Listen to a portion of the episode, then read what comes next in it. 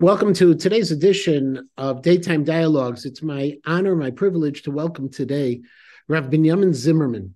Rav Zimmerman, I know in a lot of different contexts, both as the director of World Mizrachi's Musmachim program, where they're giving smicha to young Talmidei Chachamim to be able to go out into the world and serve Klal Yisrael. Also in his role as the educational director of Tzomet, the Institute of Halacha and Technology based in Alon Shvut, and also in his role as the founder and director of Hesber, H-E-S-B-E-R dot org, an organization that's dedicated to producing very powerful and meaningful educational materials for students and communities, working together with Rav Rimon and many other people who we know, and we really appreciate that efforts. But today I invited uh, Rav Zimmerman on because of his work currently, as you can see, in the Rabbanut, in the army in Israel. I visited him a few weeks ago in his post in Shura, in the army base of Shura, which is also the headquarters of the Rabbanut Rashit, and saw some of the work. And I really want to get started with that with Rav Zimmerman. So thank you so much for joining me, Rav Zimmerman. My pleasure. Now, what most people don't know is just to be able to have this conversation, it took a couple of weeks of working with the spokesman of Tzahal, and I appreciate any of them who all of them who helped make it possible. So I thank them, but I especially want to be able to talk about with you what's it like? What's the role of a of a rav in Tzahal? We can imagine chaplains in the in the United States Army, and it's very different. What do you do in the army? For sure. So a rav tzva'i, somebody who is in the Israeli rabbinate, is a specific role in the rabbinate. The rabbinate is a branch of the army, which means that it has soldiers who aren't necessarily rabbis associated with it, everything related to logistics and even soldiers on the ground. But to be a Rav Tzva'i, a Rav Tzva'i is, like you said, it's a chaplain, but it's a different role than chaplains in many different armies.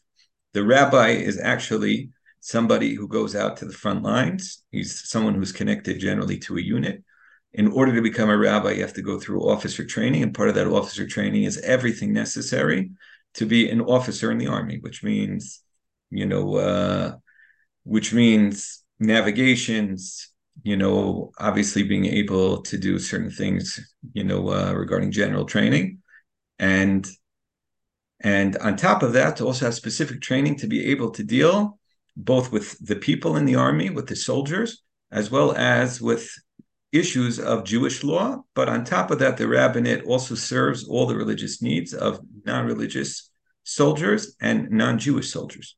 There are Druze soldiers in the army, there are Muslim soldiers in the army, there are Christian soldiers in the army.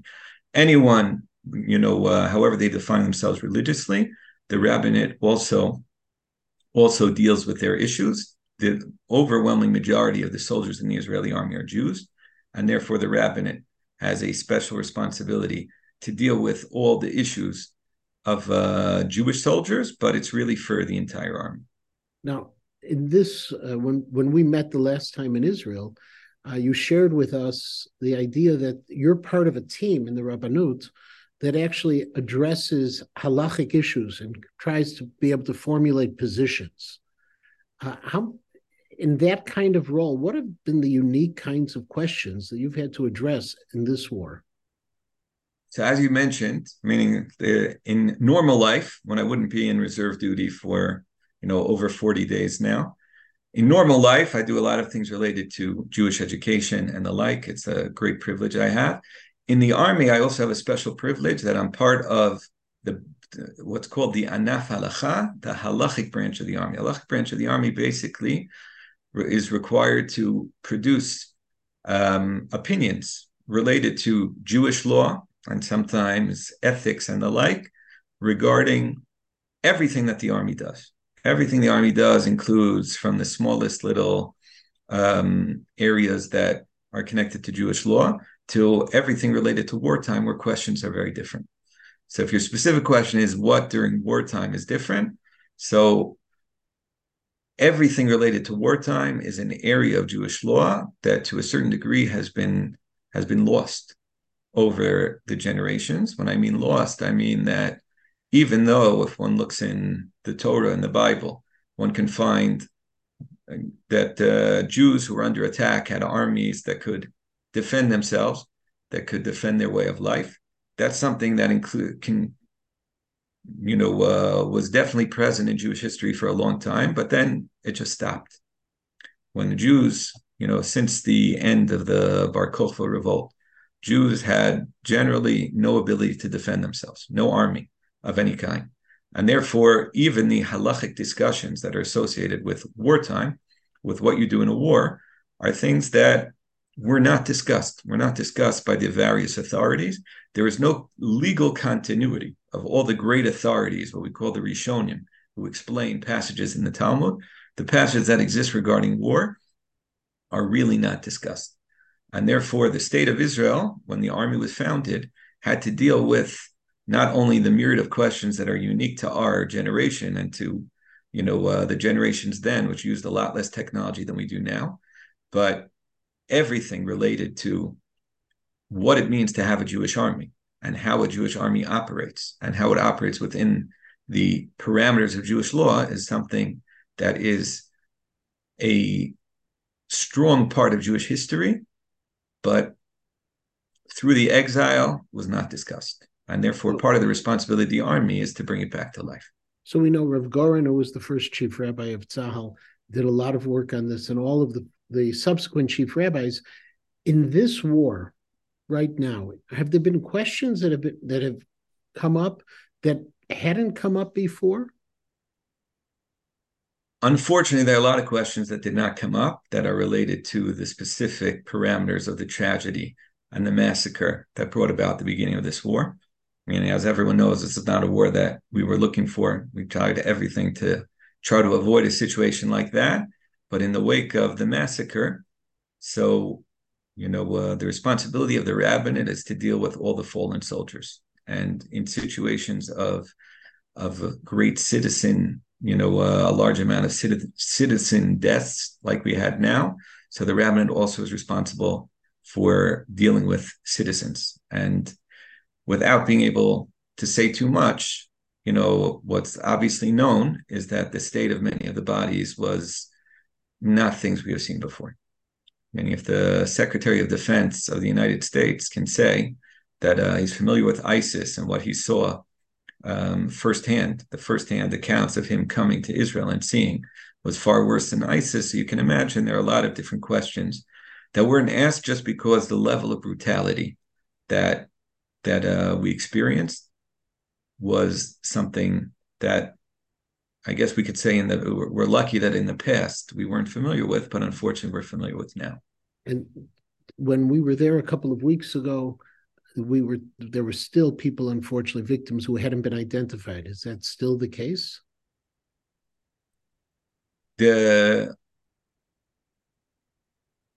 I'm just trying to figure out exactly what I'm allowed to say, but in general, in general, I'll tell you that there's a difference between soldiers and and uh, citizens. The basic difference is that when a person goes into the Israeli army, the Israeli army is very careful to ensure that it has the greatest chance of identifying anyone. And the whole process of identification throughout the world is a comparison between AM and PM, a comparison between ante-mortem, the signs that you have of a person's identity while they're alive, and post-mortem. So the army makes sure to have all anything that can be used to identify somebody after death, the army makes sure to have on file. That includes fingerprints, that includes a uh, panoramic x ray of the teeth, that includes also the ability to identify someone through their own DNA, not just by comparing it to other things. So, therefore, soldiers, the the uh, soldiers in general, we make sure to have a very good chance. There were some still very, very complicated situations of identity, but but um, but with soldiers it's much much easier. When dealing with civilians, so civilians is a lot more complicated because civilians, if they don't have a criminal record, you don't necessarily have any record of their fingerprints. And uh, if they were in the army at one time, so there's a good chance that you do, but it also depends when they join, when they join the army, how old they are. Certainly, foreigners we didn't have on file their uh, fingerprints and anything related to that, meaning Hamas did not distinguish between between Jews and Muslims and uh, Christians and anyone who they found in their uh, in their past, and therefore the situation there is a lot more complicated. Thank God we have been able to do things that are unbelievable, things that in the past, you know, uh, would be impossible, and we leave no stone unturned. But it's it's complicated and it's a process. Mm-hmm. Now, one of the things we are hearing is that there's a certain religious rebirth almost in, within uh, soldiers in Tzahal and even in the United, even in Israel in general, the idea that people are seeking more religious connections. We we hear about the tens of thousands of pairs of tzitzit that people are asking to wear, and and tefillin that people are asking. Have you seen that? Is that something that's real? It's extremely real. I mean, if if we put it in context, I'll tell you first what I can tell you as facts, and then I can tell you a little bit about my perception of it.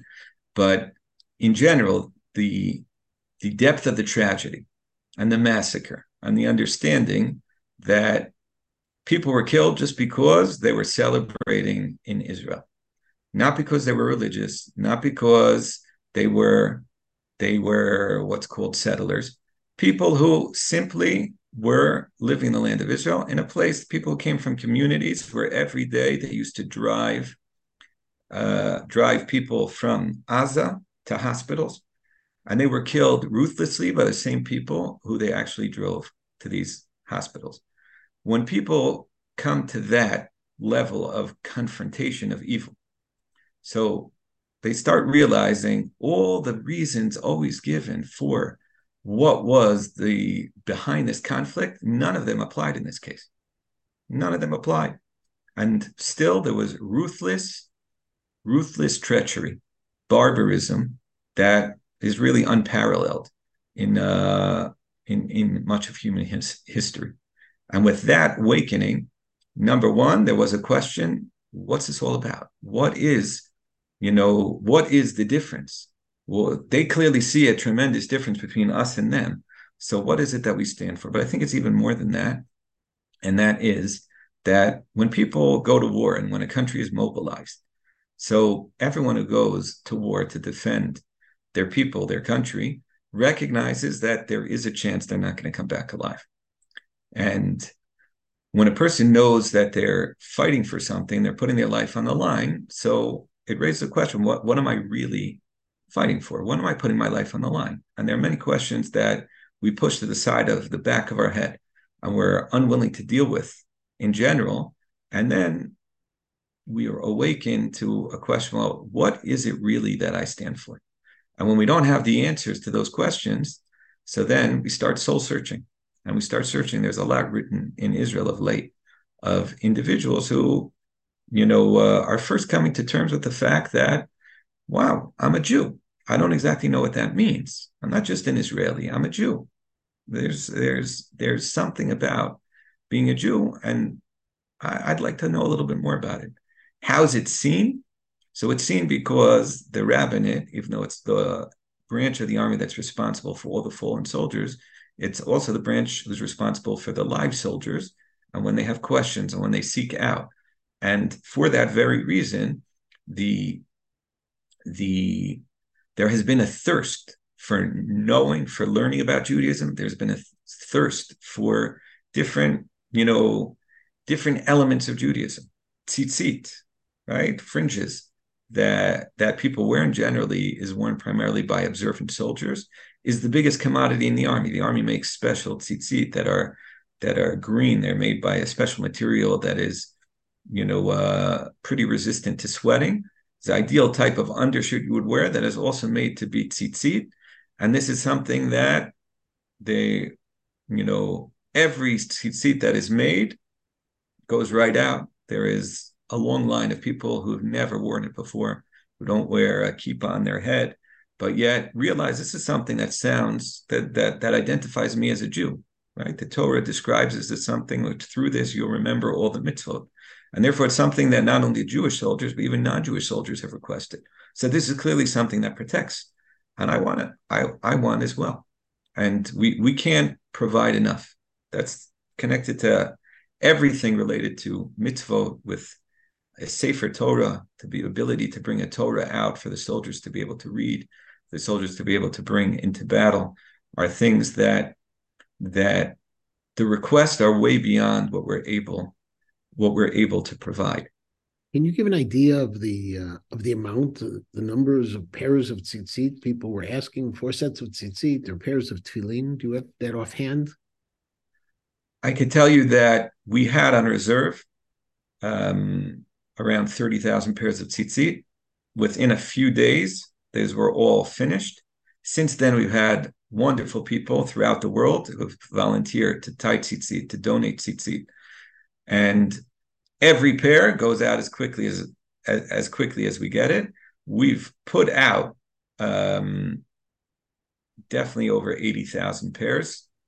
We have requests of tens of thousands more, tens of thousands more. It's not something we can we can keep up with the request.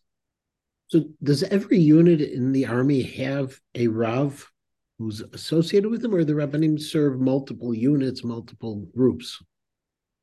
So those who are trained to be a Rav Tzva'i or rabbi in the army, so part of what every reserve unit, every unit who's in the army has has an officer at the battalion level, at the base level, um, on every single base, and you know in charge of certain areas.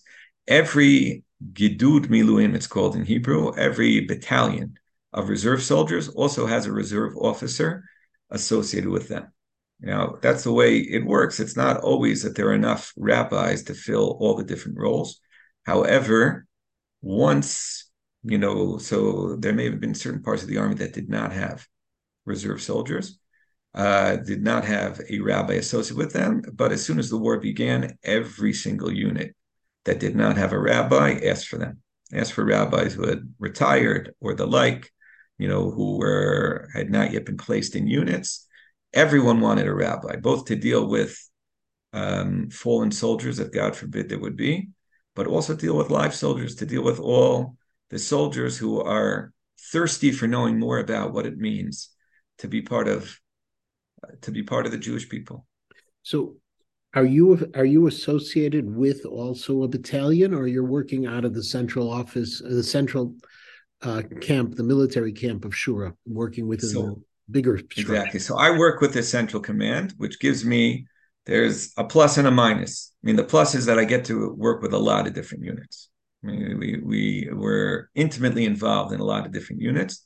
The minus is that we're not associated with a specific unit, which means that you know uh, getting to know all the individual soldiers the way a rabbi in a specific unit would be able to do that. We don't have the ability, but we do deal with a gamut of uh, of soldiers throughout the army. Now, we also heard that there was a large sign up from the Haredi community to join the army when after the massacre. Is that something you've been you've seen as well? There definitely are a good number, a good number of of people from the Haredi community who saw who wanted to be a part of the army for sure. Some of them have even been you know, uh, connected to the rabbinate after they finish their basic training, ba- very basic, basic training.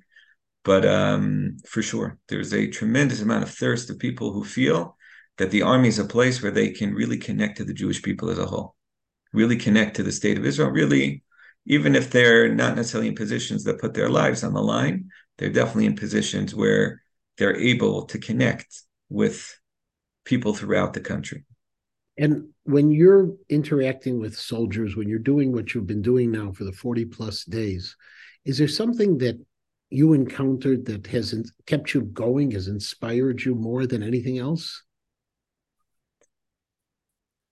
It's a very good question. I'll tell you that one thing I think about. I mean, you're you're speaking to me from America. I'm here in Israel. The the let's say over time, there were Jewish soldiers. Jewish soldiers were primarily soldiers in non-Jewish armies.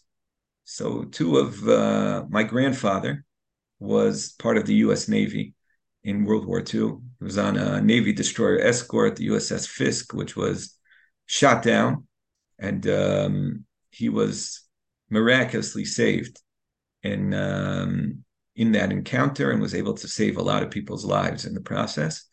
Earned the Purple Heart and was in a hospital for a long time after, and that was his opportunity to be a part of defending the Jewish people On that's on my mother's side. My father's side, my father's uncle, my grandmother's brother, was a navigator in a flying fortress in World War II, which was shot down, and he was killed in the process of of doing his most to be able to defend the Jewish people as an American soldier. And one thing I think about often is in the past it had to be with friendly armies who were who identified with the value system and wanted to fight evil the only way for a jew to really be a part of it was to be a part of an army of another country. Now we have the opportunity of doing it as part of an army of our own country. And therefore you know uh, one of the things that really connects is when you connect to through questions that the rabbinate receives and through issues that we deal with in all areas of Jewish life, and you see how special the Israeli army, how moral the Israeli army, the ethical decisions that are made, the high level of of you know questions you wouldn't believe anyone would ask. But these are people asking soldiers who are more merciful than anyone can imagine. And you say to yourself, it's such an opportunity to be a part of such a special group of people, special such a special army. And I, I read recently a response from Rav Rimon to someone who asked if when they were capturing uh, homes and other things, if there were there was valuables within the homes, are they allowed to take those homes and donate them for um, purposes for the soldiers to be able to support the soldiers? And Rav Rimon said not to do so because we don't want anyone to think that we're in this war because we're trying to profit from the war. That's the kind of high moral grounds. Is there something halachically which you've also encountered that I'd, I'd, say I, I that that's a small example. That's that's something which is relatively straightforward. Soldiers are not not able to take anything, not even the smallest the smallest bit. But I, I will give you a story that uh, that came from uh, actually someone who is connected to our unit. He's a citizen who works for the army, which means that he doesn't wear a uniform. And he was walking on Shabbat where he lives, right near Shaare Zedek Hospital in Beit Vegan. And he saw a soldier there um, on Shabbat, on the Sabbath, who was looking at a car and goes over to him and says, Do you know who the owner of that car is? He said, I don't know. He said, Well, maybe the person looked like a rabbi, um, but he didn't know exactly who he was. He, meaning he didn't know that he was a rabbi associated with the army. And he said, he said to him, you know, I was just in Gaza, in Gaza for 30 days. The first time I got out is now because my wife gave birth in Shaare Zedek Hospital. And I only got out for a few hours.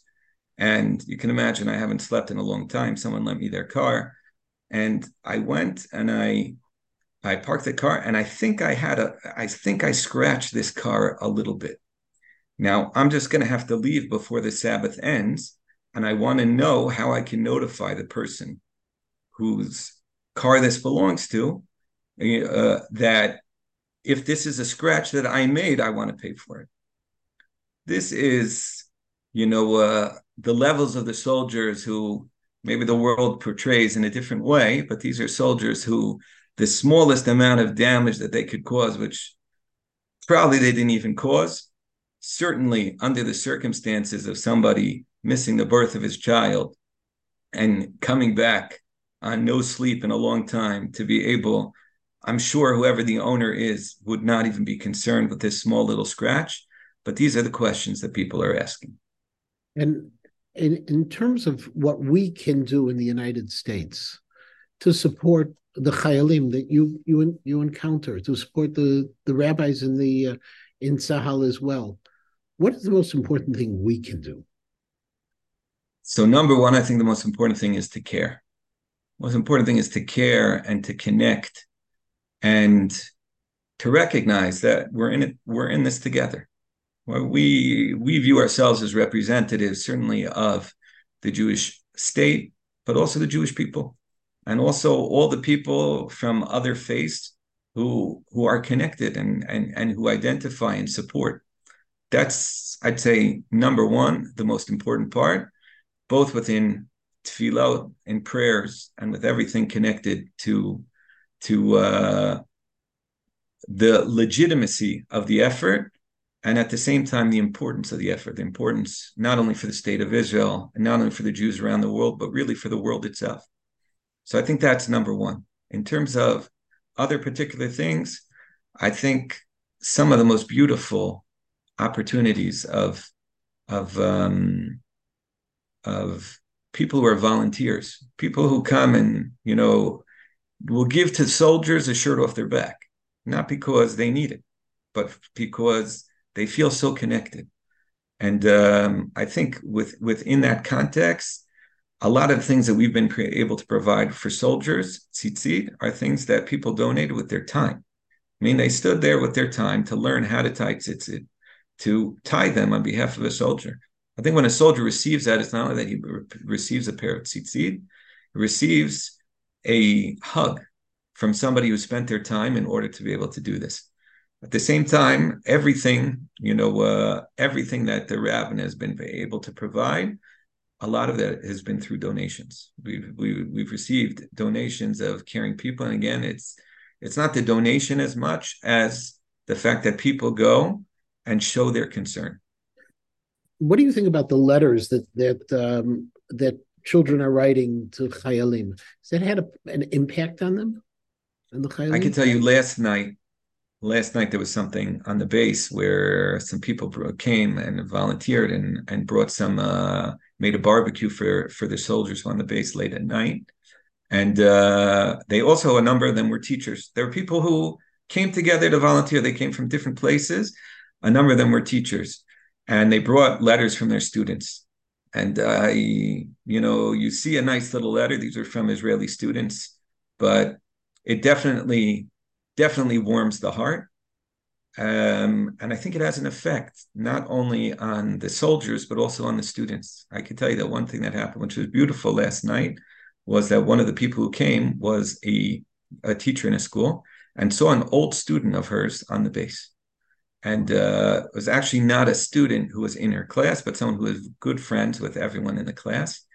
And um, because of that, they knew each other, and it was a wonderful, heartbreaking, you know, um, connection between somebody who had an effect on someone earlier in life, and now is coming to to give something to you know to brighten their day after a very hard, long day, long day of work.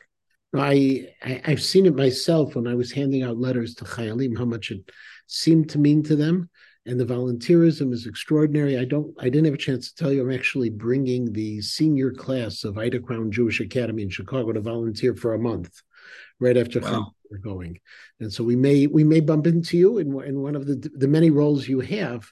But it's important that we have that outlet as well because we want to help and we want to do whatever we can. Uh, in, in terms of just we have just a little bit of time left. In terms of the the day to day work that you do also with other faiths, how does the how does a Rav Tzvai, a rabbi in Tzahal, minister, I guess, to to a Muslim, to a Christian, to a Druze who's a Christian? How does that work?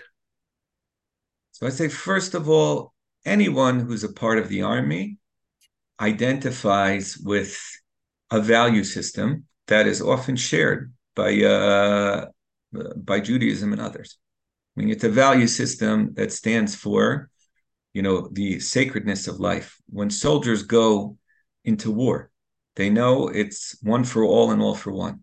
There's no, you know, it's often referred to as blood brothers. And therefore, the focus is not on what distinguishes us from one another, but rather what connects us to one another.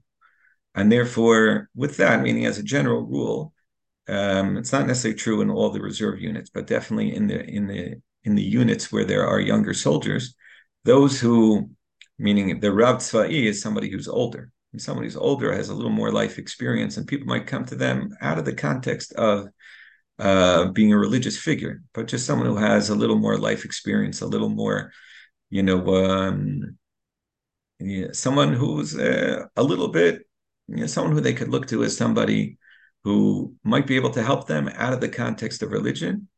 And those who are interested in also a religious angle, they're also able to provide that.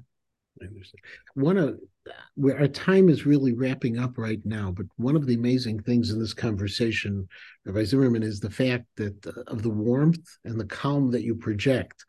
And uh, when you look at the news in the in the United States, unfortunately, it isn't always of Israeli soldiers with that kind of warmth and understanding, which I know we believe all of the soldiers have. Before a soldier goes out to war, do you ever have to or going goes into Gaza? Do you ever find yourself having to give them a bracha?